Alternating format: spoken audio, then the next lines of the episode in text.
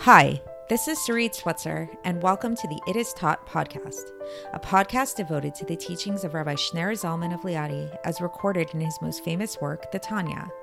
My hope for this show is to make these teachings accessible and relatable to the average person, regardless of prior Jewish education or affiliation. The episodes follow the prescribed daily study portions and are meant to serve as practical lessons in how to live your life as your true self and develop an authentic and powerful relationship with your Creator. I have personally experienced the effects the study of this work has had on me, and I'm excited to share what I can of this knowledge with you. So please join me on this journey of learning, self growth, and connection with your source.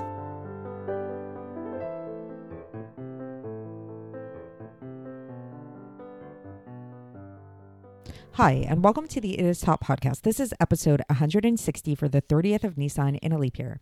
So it is Rosh Chodesh today. It is the first of two days of Rosh Chodesh ER, so happy Rosh Chodesh. And today we're going to be talking about imposter syndrome. What is imposter syndrome? Imposter sy- syndrome is something that most people at some points in their life experience, many multi- m- maybe multiple times in life they experience it. And it's something it's it's the experience of basically feeling like a fraud so, this is something that even very successful people often experience. Sometimes people who are very qualified in their field experience. Sometimes, actually, there's been studies that have been done that show that sometimes the people who are the most qualified in their fields ac- actually tend to experience this imposter syndrome even stronger than those who know very little. And that's an interesting point, which actually will come up in the Tanya today when we get into that. Um, I'll start off by sharing an, a story of a, of a time when I experienced imposter syndrome. This was quite a number of years ago when I still taught yoga classes on a regular basis, but I was actually pretty new in my career as a yoga teacher. And I had really only taught uh, people in Crown Heights, like Jewish people in Crown Heights and the from Lubavitch community, people that I kind of knew or people who knew people I knew, things like that, like friends and family, Hamish style, you know what I mean? And I remember the first time that I got hired to teach yoga at a uh, Chabad house in, I think it was Park Slope, if I recall, which those of you that know what Park Slope is, Park Slope is a very yuppie kind of place, which is almost like the heart of yoga in a lot of ways in Brooklyn, New York. Like that, pretty much every other person there practices yoga on a fairly regular basis. And I got really nervous and I started to experience this feeling of imposter syndrome because, again, like I mentioned, up until that point, I really thought of I, I really was only teaching people who had for the most part, never really done yoga before. People who were very forgiving and didn't know all that much. So there wasn't a lot that I had to be worried about. But now here I was, and I felt like I really would have to prove myself. And did I really know what I was talking about? Like I would most likely be teaching people who had done yoga before, and not only who had done yoga before, might have practiced yoga for many years, might be very experienced in things. Would I be exposed as a fraud? So, long story short, the class turned out fantastic and it was great. And it was very big uh, confidence boost to me. And I definitely felt better about myself in terms of being a yoga teacher. And it was very affirming to see that I was able to really teach a real class. And so again, this is something that many people experience. Most people experience it at some point or another. Why are we talking about it today for today's Tanya? Because in today's Tanya, we're going to discuss exactly this idea of imposter syndrome in terms of our relationship with our service of God. So we've been talking a lot about the idea of loving God and the different types of love of God that we have, and some types of love of God that are more things we need to work on. And the last couple of episodes, we've been talking about this the innate love of God that we have, the different types of love that we have, which are innate within us. And we just need to work at revealing them and uncovering them. And so yesterday we really talked about and focused on the innate love of God, which is like the love of a son towards a father. That's what it's likened to. And it's it's likened to the love that Moshe Rabbeinu had towards God, which was like uh, the experience of his, where Moshe saw himself as a son and God as his father. And we talked about how really God is all of our fathers. And so really we all should experience this love of God towards our Father and having this awareness, and how we really all need to cultivate this awareness of God as our Father, as our collective Father, to really bring out this love.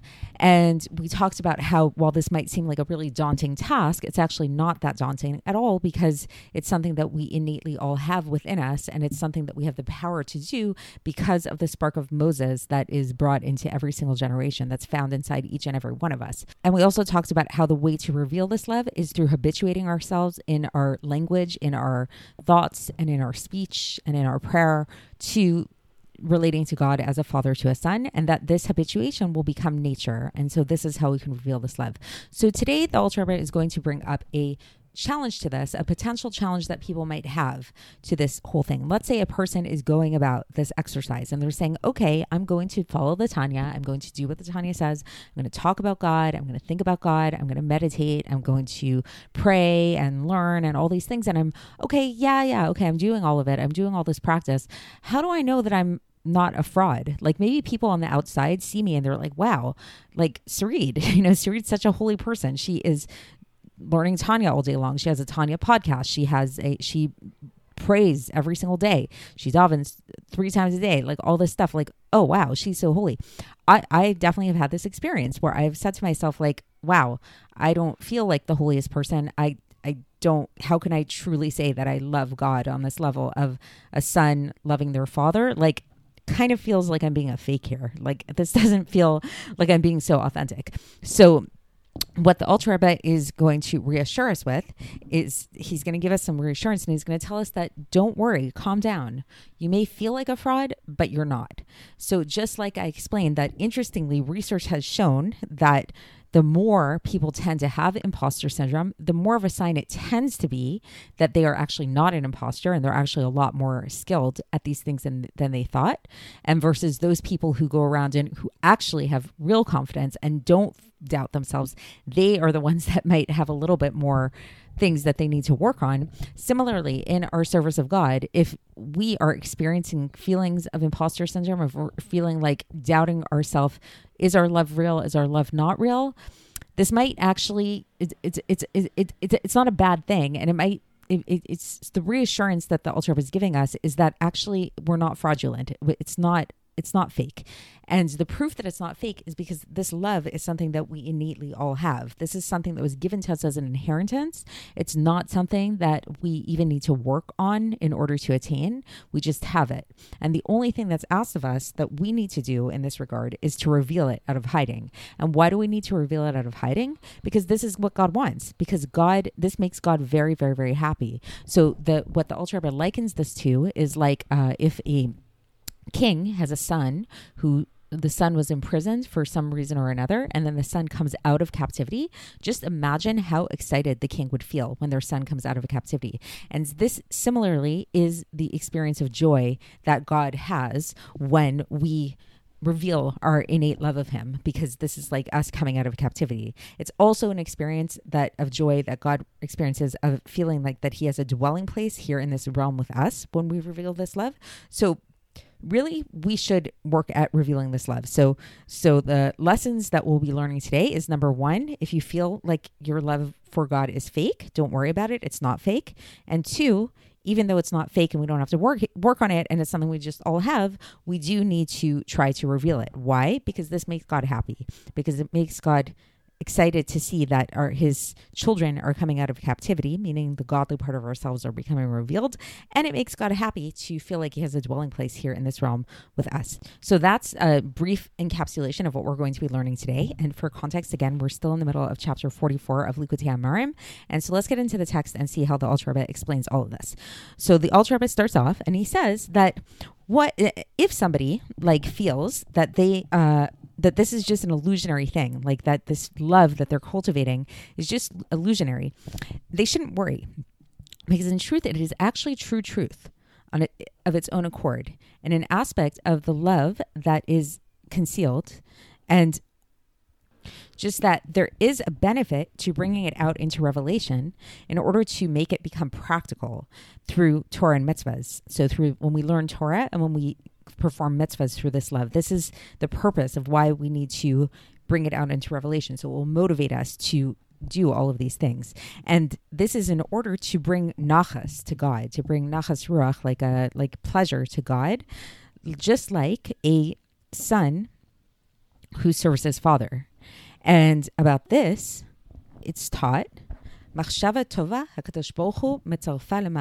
So this is a quote from the Gemara in Masachet Kiddushin, page 40a, which means that a good deed, God attaches, a good thought, God attaches to action and makes it into wings that will fly as is explained above. So we talked about this before in chapter 16. You can go back and look that up if you'd like. Uh, and so, what is this pleasure that we've been discussing? What is this nachas that God gets when we arouse our love and reveal our love and into action and causes us to keep Torah and mitzvah? This is like this is likened to the pleasure of a king who get, derives pleasure from his son who comes to him when he comes out of jail, as we explained above, or Alternatively, another type of joy that God is getting is that in the fact that he's he's getting a dira this this dream that God's ha- God has of having a dwelling place here in the lower realms is being fulfilled by us when we reveal this love.